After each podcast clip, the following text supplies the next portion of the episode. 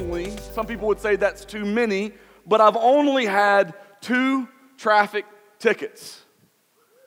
The second one came, I was headed up to Clemson, South Carolina, of all places, and I got caught for going 59 and a 45 outside of Abbeville, South Carolina. Pretty convinced I'm the only person that was on that road that day, so I was getting the ticket, right? They wasn't letting me slide on that one. But the first ticket that I got, I was working at a, at a sporting goods store in North Augusta, and we had to park toward the back side, a back end of the parking lot. And we shared a parking lot with the Kmart that was there. And so, where I was parked, I could see the front of my little uh, 1992 Mitsubishi Mighty Max. It was the truck that I had. And so, I came towards the front of it and I got in and I began to drive back to my house. I hit Bergen Road. I'm at least two miles away from the entrance of our neighborhood. And in my rear view mirror, I see the lights no one wants to see. I see the blue lights flashing. I glance down, I'm going 45 miles an hour. I remembered back to the uh, stop sign that was previously there, and I remember coming to a full stop as I got there. I realized that there's even these curves that you've got to go through on this road, and I didn't go too fast because it had been raining out. And so I was clueless as to the reason why, and I pulled over. And the police officer came around and he said, Do you know that you have a broken tail light? And I said, No, sir, I, I didn't know that. I didn't know that I had a broken tail light. And here he is looking at this 17, 18 year old, and he said, How can you not know that? I said, Sir, I have no clue. But I did not know that I had a broken tail light. And so I told him where I'd been that night. I told him where I was headed. I'd been at work. I'm headed home. I live with my parents. This is where I'm at. And pleaded with him to show grace and kindness and mercy. And he didn't. And he wrote me a ticket. I went home and told my dad what had happened, and we hopped in his truck and we went back to the parking lot. And sure enough, in the parking space where I'd parked, someone had bumped into the back of my truck and broken the tail light. Here's the deal I had good reason, it wasn't my fault. But in the reality was, in that moment, I had broken the law. Even though that I thought, even though that I didn't know, even though I could list all of the reasons why I shouldn't have gotten the ticket. Now, I should have gotten the ticket for going 59 and the 45. There was no excuse for that. But I shouldn't have gotten it. I had broken the law because the law says you can't operate a car with the back tail light broken, so I deserved the ticket. You see, getting a driver's license gave me freedom. It gave me freedom to drive. It gave me freedom to go. It gave me freedom to do anything that I wanted to do under the authority of the law. As we've been talking about understanding the, the law, understanding our freedom, understanding the grace that we have in Christ, we have to be careful that we don't come to a mindset as Christians that we can do whatever we want to. And so today, what we want to look at is the answer to this question that as Christians, as believers, as followers of Christ, what is my relationship to God's law? What is my relationship? What is your relationship to God's law? If I'm free, then what do I do with the rules? If it's about faith to be saved in faith to grow, which is what I've preached, which is what God's word says, then what do I do with the standard? What do I do with God's law in my life? And I think this is a hard one for us as we practically play this out in our life on a day to day basis if I am forgiven for sins past, if I am forgiven for sins present, and if and only a way that our powerful God works, if I am already standing in complete forgiveness, even in future sins, then what is my relationship with God's law? That's something we have to wrestle with. That's something that you and I have to begin to understand and come to grips with. Is yes, we have been forgiven. Yes, we have been forgiven fully. Yes, nothing can separate us from the love of the Father. Yes, we cannot earn it. Yes, in our own ability, we even can't grow in it. It all happens through faith. Then what is my relationship to God's law? Well, Paul's going to write about this starting in Galatians chapter 3. Let's start reading. We're going to read verses 15 through 25. He says this To give a human example, brothers, even with a man made covenant, no one annuls it or adds to it once it has been ratified. Now, the promises were made to Abraham and to his offspring. It does not say into offsprings, referring to many, but referring to one. And to your offspring, who is Christ. Notice this in verse 17. This is going to be important for us. This is what I mean. The law, which came 430 years afterwards, does not annul the covenant previously ratified by God so as to make the promise void. For if the inheritance comes by law, it no longer comes by promise, but God gave it to Abraham by a promise. Why then the law? It was added because of transgressions, until the offspring should come to whom the promise had been made. And it was put in place through angels by an intermediary. Now, the intermediary implies more than one, but God is one. Is the law then contrary to the promises of God? Certainly not. For if a law had been given that could give life, then righteousness would indeed be by the law. But Scripture imprisoned everything under sin so that the promise by faith in Jesus Christ might be given to those who believe. Now, before faith came, we were held captive under the law, imprisoned until the coming faith would be revealed. So then the law was our guardian until Christ came in order that we might be justified by faith. So now that faith has come, we are no longer under a guardian. And so Paul recaps and then he moves forward. He recaps about us understanding our relationship to the law and he goes into understanding for explaining to us the reminder of how the promise and the law go together. And he puts in here in verse 17 what we pointed out that the promise came 430 years before the law. And so it's important for us to know that in the timeline of how God sets things into motion is that the promise precedes the law. What Paul does here in verse 15 is he gives an illustration of a will. And I want you to think of a will in terms of a covenant. And what he says is when a will or a covenant is made, external circumstances do not change what was made in the promise of the will. So once the legal document, once the covenant has been made, once it has been set, once it has been legally binding, then the outside circumstances that may affect everything else do not affect what is there. And so he says, this is the context in which the promise was given. And so all of the things that have happened on the outside of the promise, all of the other things that have taken place doesn't change the truth, doesn't change the hope, doesn't change the joy of the promise. And so I want to remind ourselves this morning of the promise.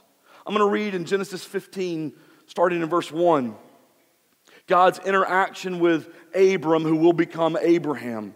Says this After these things, the word of the Lord came to Abram in a vision. Fear not, Abram, I am your shield. Your reward shall be very great. But Abram said, O Lord God, what will you give me? For I continue childless. God's told him that he's going to have a, that he's going to have a child, going to have a son. And the heir of my house is Eliezer of Damascus. And Abram said, Behold, you have given me no offspring, and the member of my household will be my heir. This isn't what God had told him. And he's coming to God with questions, with concern, with faith. And behold, the word of the Lord came to him. This man shall not be your heir. Your very own son shall be your heir. And he brought him outside and said, Look toward heaven and number the stars. If you were able to number them, then he said to him, So shall your offspring be. And he, Abram, Abraham, believed the Lord, and it was counted to him as righteousness. So God comes to him, Abraham comes to him, and says, Look, I don't have a son. My heir will be my servant. You told me that this promise is based in and is rooted in the fact that I will have an heir. And God takes him outside, shows him all the stars in the sky, and says, From you well, this will be your lineage. And so, what we see is that from the line of Abram, that there will be a Savior, and from Abram's line will come the Savior of the world. And so, for this now to not happen, for the Savior to not come from Abram, would mean that God would have to change his mind, that God would have to move away from what he promised, and that's not what God does. So, promise and law become mutually exclusive. So, God's going to do something amazing in Genesis 15. Abraham, later on in Genesis 15, will ask this question to God How do I know? How do I know that I will obtain this covenant? How do I know, God, that you will see this through? How do I know that this will not be broken? And God answers him. Genesis 15, verse 9.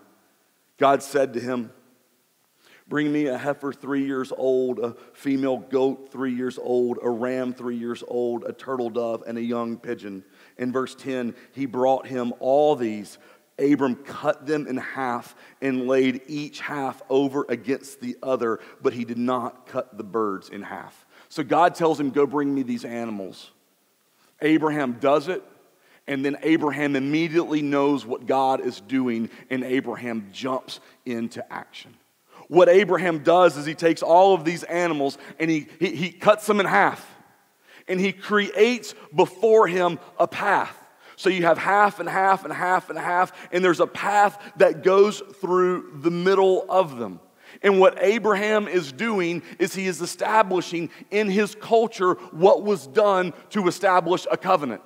And when two individuals established a covenant between each other, they would get these animals, they would cut them in half, they would make a path.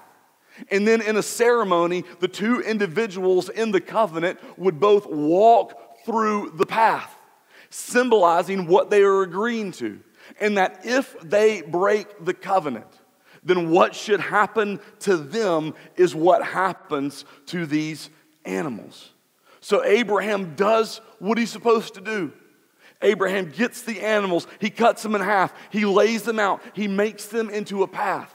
But then the Bible tells us that Abraham fell into a deep sleep. Does all the work, lays everything out, and then he falls asleep. And then verse 17 says, When the sun had gone down and it was dark, behold, a smoking fire pot and a flaming tor- torch passed through these pieces. In the covenant, Abraham never walked the path. In the promise that was made, was not made through the ability of Abraham the only one who passes through the covenant is God. In that moment, God says the fulfillment is not going to rest in you and in who you are. The fulfillment of the covenant is going to rest in me, in me alone. And so, yes, what we're going to see in our relationship with the law is God commands us how to live, but He does not do so in an order that we might gain acceptance by Him because He does the work. He makes the covenant, it is rested in Him. So it brings us back. What is then our relationship with the law? Paul tells us in verse 19 he says that first, before Christ, it's very important that we know that the law was added or given because of transgressions. The law was given because why? People were breaking the law. If people weren't breaking the law, no law would need to be given. But the law was given because people broke the law. And so, before Christ, what the law is used for is to show you and I that in fact we are law breakers. And not that we just fall short, but that we shatter it. Not that we just barely miss, but in every single aspect of it, that we absolutely destroy it. Because the truth is, no matter what we try to justify, 56 and the 55 is one mile over. It's breaking the standard. It's the same as we go into and as we shatter the law. But what we do is we have the, we have the tendency to see ourselves better than what we've been seeing before, better than what we truly are within it. And so the law at the heart points out to the brokenness that is in our life. What I'd like to do this morning is take some of the commandments and begin to do an exercise where we align ourselves with them to show how the law will show us the brokenness that is there, to show the brokenness of what we can no longer fulfill. And I want to do by looking at the last six commandments. Now, remember in this that Christ tells us that it's our actions, it's our words, it's our thoughts, it's our deeds, all piled up into one that determine it. And what we'll see in our hearts, what we'll see in our lives, that short of Christ, every single one at our core are lawbreakers. So God establishes the law honor your father and mother. Honor your father and mother. And we think that we work, we think that we pursue, we think that we try to achieve that. But at the heart of the law that he gives, it's not just about mothers and fathers, it's about respect for authority, the authority that God's placed into our lives. So now let's begin to run through that. The great relationship we have with our parent, but what about the authorities in our lives? What about the immediate authorities of our boss at work? What about the authorities of our government? What about the authorities that are surrounded by us? How many times in our life have we had an authority figure in our life in our thought process doesn't honor them? Our conversations with others disrespect them. And we begin to see the shattering of this.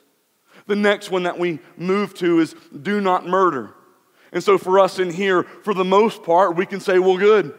Right? That's not something that I've done. It's not something that I've been a part of. But there's a phrase that is brought into Scripture that theologians talk about, which is murder of the heart. And it's not that physically we've taken the life of someone, but that's, it's in our thoughts and in our emotions where we wish evil on others in the intentions and in the things we do. And so we use slander through the words. We think evil about them when they've done. And even as they've done things to us, we don't trust that God will do what God needs to do. And instead we act out. So, do not murder is not just about taking life, but it's about the slander of life. Do not commit adultery is what we begin to see. And we think about adultery. I think about my relationship with my wife. I want to stand here before you today and I can I will testify in this place that I have never been in a relationship outside of the relationship of me with my wife since the day that I met her on December 15th, 2002, have not pursued after another. But does it mean that I haven't broken this? Because it's not just in the actions, but it's in the thoughts, it's in the look. It's where our mind begins to go in the moment. And what we see is the lust of the heart. Do not steal. You're like, great, that's an easy one, right? I, I don't take what's mine. But the question of stealing, of the heart of this, is acting integrity in all things. So let me ask you this question with everybody in here being honest. You don't have to answer this out loud. Have you ever looked at your watch? You get off at 5:30 and at 5:25 you realize no one will care. And we slide out the door. Right? The action of integrity, do not steal. Do not bear false witness. We all say we want to stand in truth, which is what this is. That as people of truth, we should be known as people of truth. So, in all that we do, we constantly proclaim the truth about all things. But have you ever embellished anything, anything, to make yourself seem better than you really are?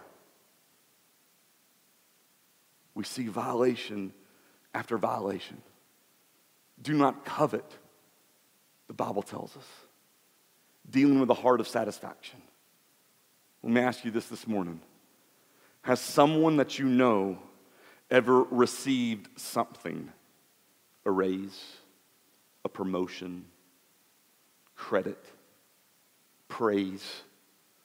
And in that, you thought you were more deserving than they were. And in your heart, became dissatisfied with where you are. You see, what the law should show us is apart from Christ, you and I, just at looking at six, not dealing with idolatry, not dealing with the Sabbath, not even having the time to go with the Lord's name, but you and I, at our best, are disrespectful people with murderous hearts who lust and desire to take what is not ours while we deny truth and are dissatisfied with what God's given us. That's what the law shows me about me. That's what the law points me of what I'm capable of, and it shows me my desperate need for Christ. Because I'm not guilty that I've broken all. I'm guilty even when I've broken one. But we're in Christ now. Paul says that the law was given for transgressors, but we're in Christ now. So, what does the law grant us as believers? The law moves us to something. The law is going to position our hearts in a way that is going to bring glory and honor and praise to God. And it is this it is moving from the have to to moving to the want to. It's going to be the establishment of what's there. I think of this when I think about being a parent and of being establishing the rules that we have. Just this past week, we had to have a family meeting where we sat down and explained some things and dynamics with our kids of rules that we have put in place in our house that they're struggling with a little bit. They're having a hard time they're having a hard time not only following, but they're having a hard time understanding. And the question, a legitimate question was asked of us, was asked this why do we have to follow this way? And the answer that we gave was this because one day we won't be here. One day we won't be here to force. We, one day we won't be here to push in the direction. And what we long for and what we desire in your life is the internaling posture to you no longer have to, but you want to because it's been gra- ingrained in you of who you are and what we've called you to do. So they no longer do this because they're going to be punished. They no longer do this because they're going to be caught but they do this because it's who they are in their person. It's no longer because they have to, it's because they want to. When we look at the standard of what God's law is establishing for us, we look at there and we see the good that comes from the glory of that. We see the benefit of the life of the believer when he falls in line with respect we see the beauty in the life of a believer when she no longer covets what her neighbor has. We see the beauty in the life of a believer where he does not struggle with lust, but pursues his wife or pursues his singleness under the reign of the glory of God. We see all of these things and the beauty of it. And what becomes beautiful is when we do it, not because we have to, but when we do it because we want to. Because we want to. Because we want God to be glorified. We've got our favor. We've got our standing. We've been forgiven.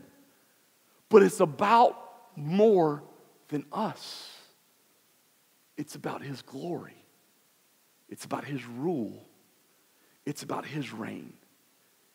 And what we begin to see in this is obedience begins to grow in the heart of the believer.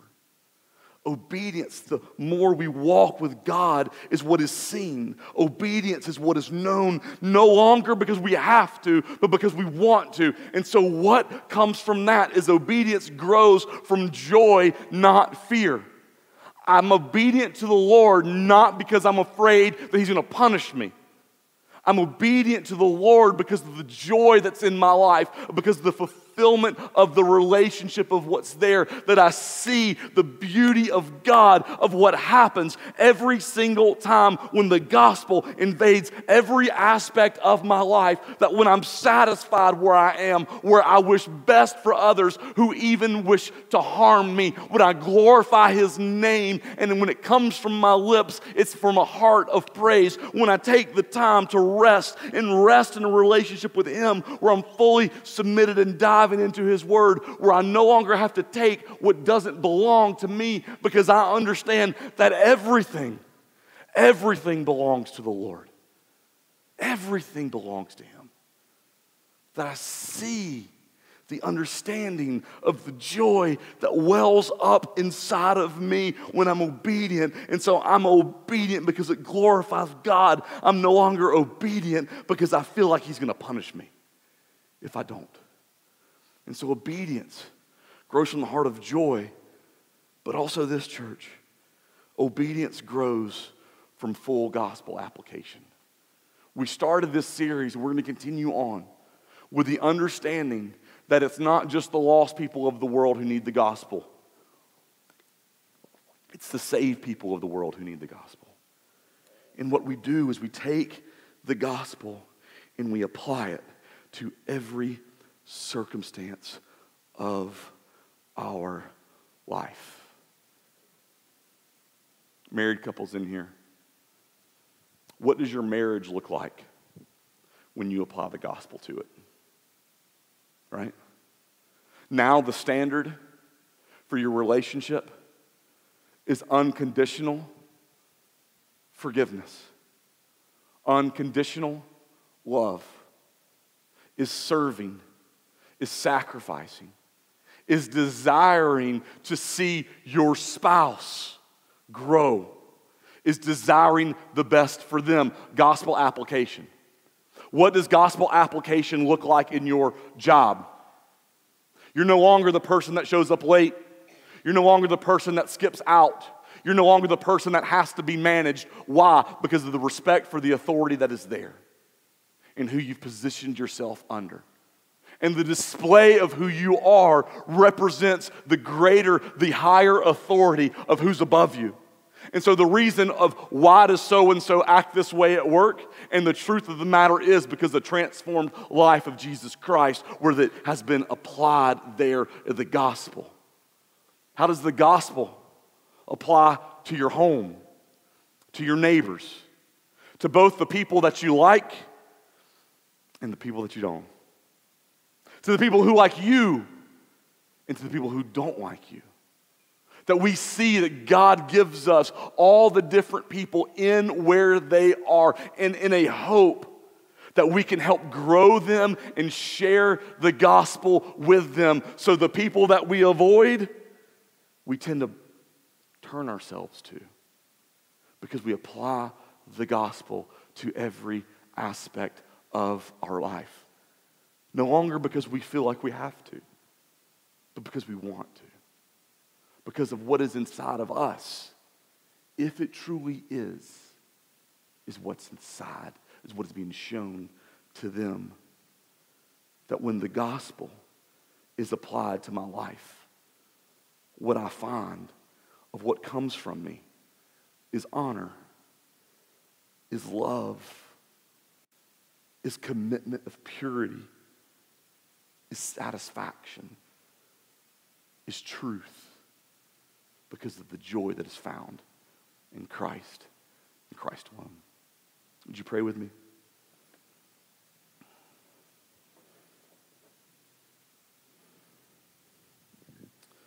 Lord, thank you.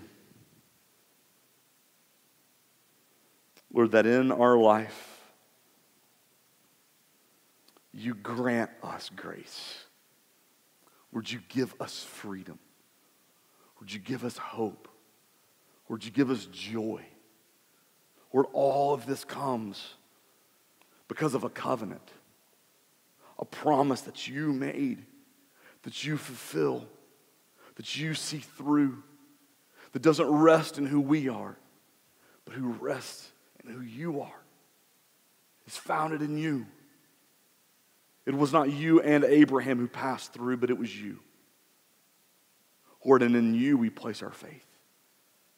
Lord, now as believers, what we do is our response, our worship, our crushing of our idols, the desire of a satisfaction of our hearts, the fight against lust and the fight for purity or to be content and to be satisfied, to show respect, to show honor, comes not because we have to please you, but comes from who we are in our understanding of what you've done for us and who we are now in Christ.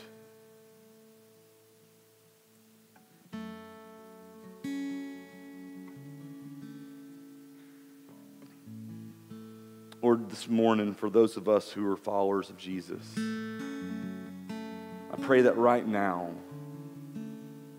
we could begin to look at those aspects.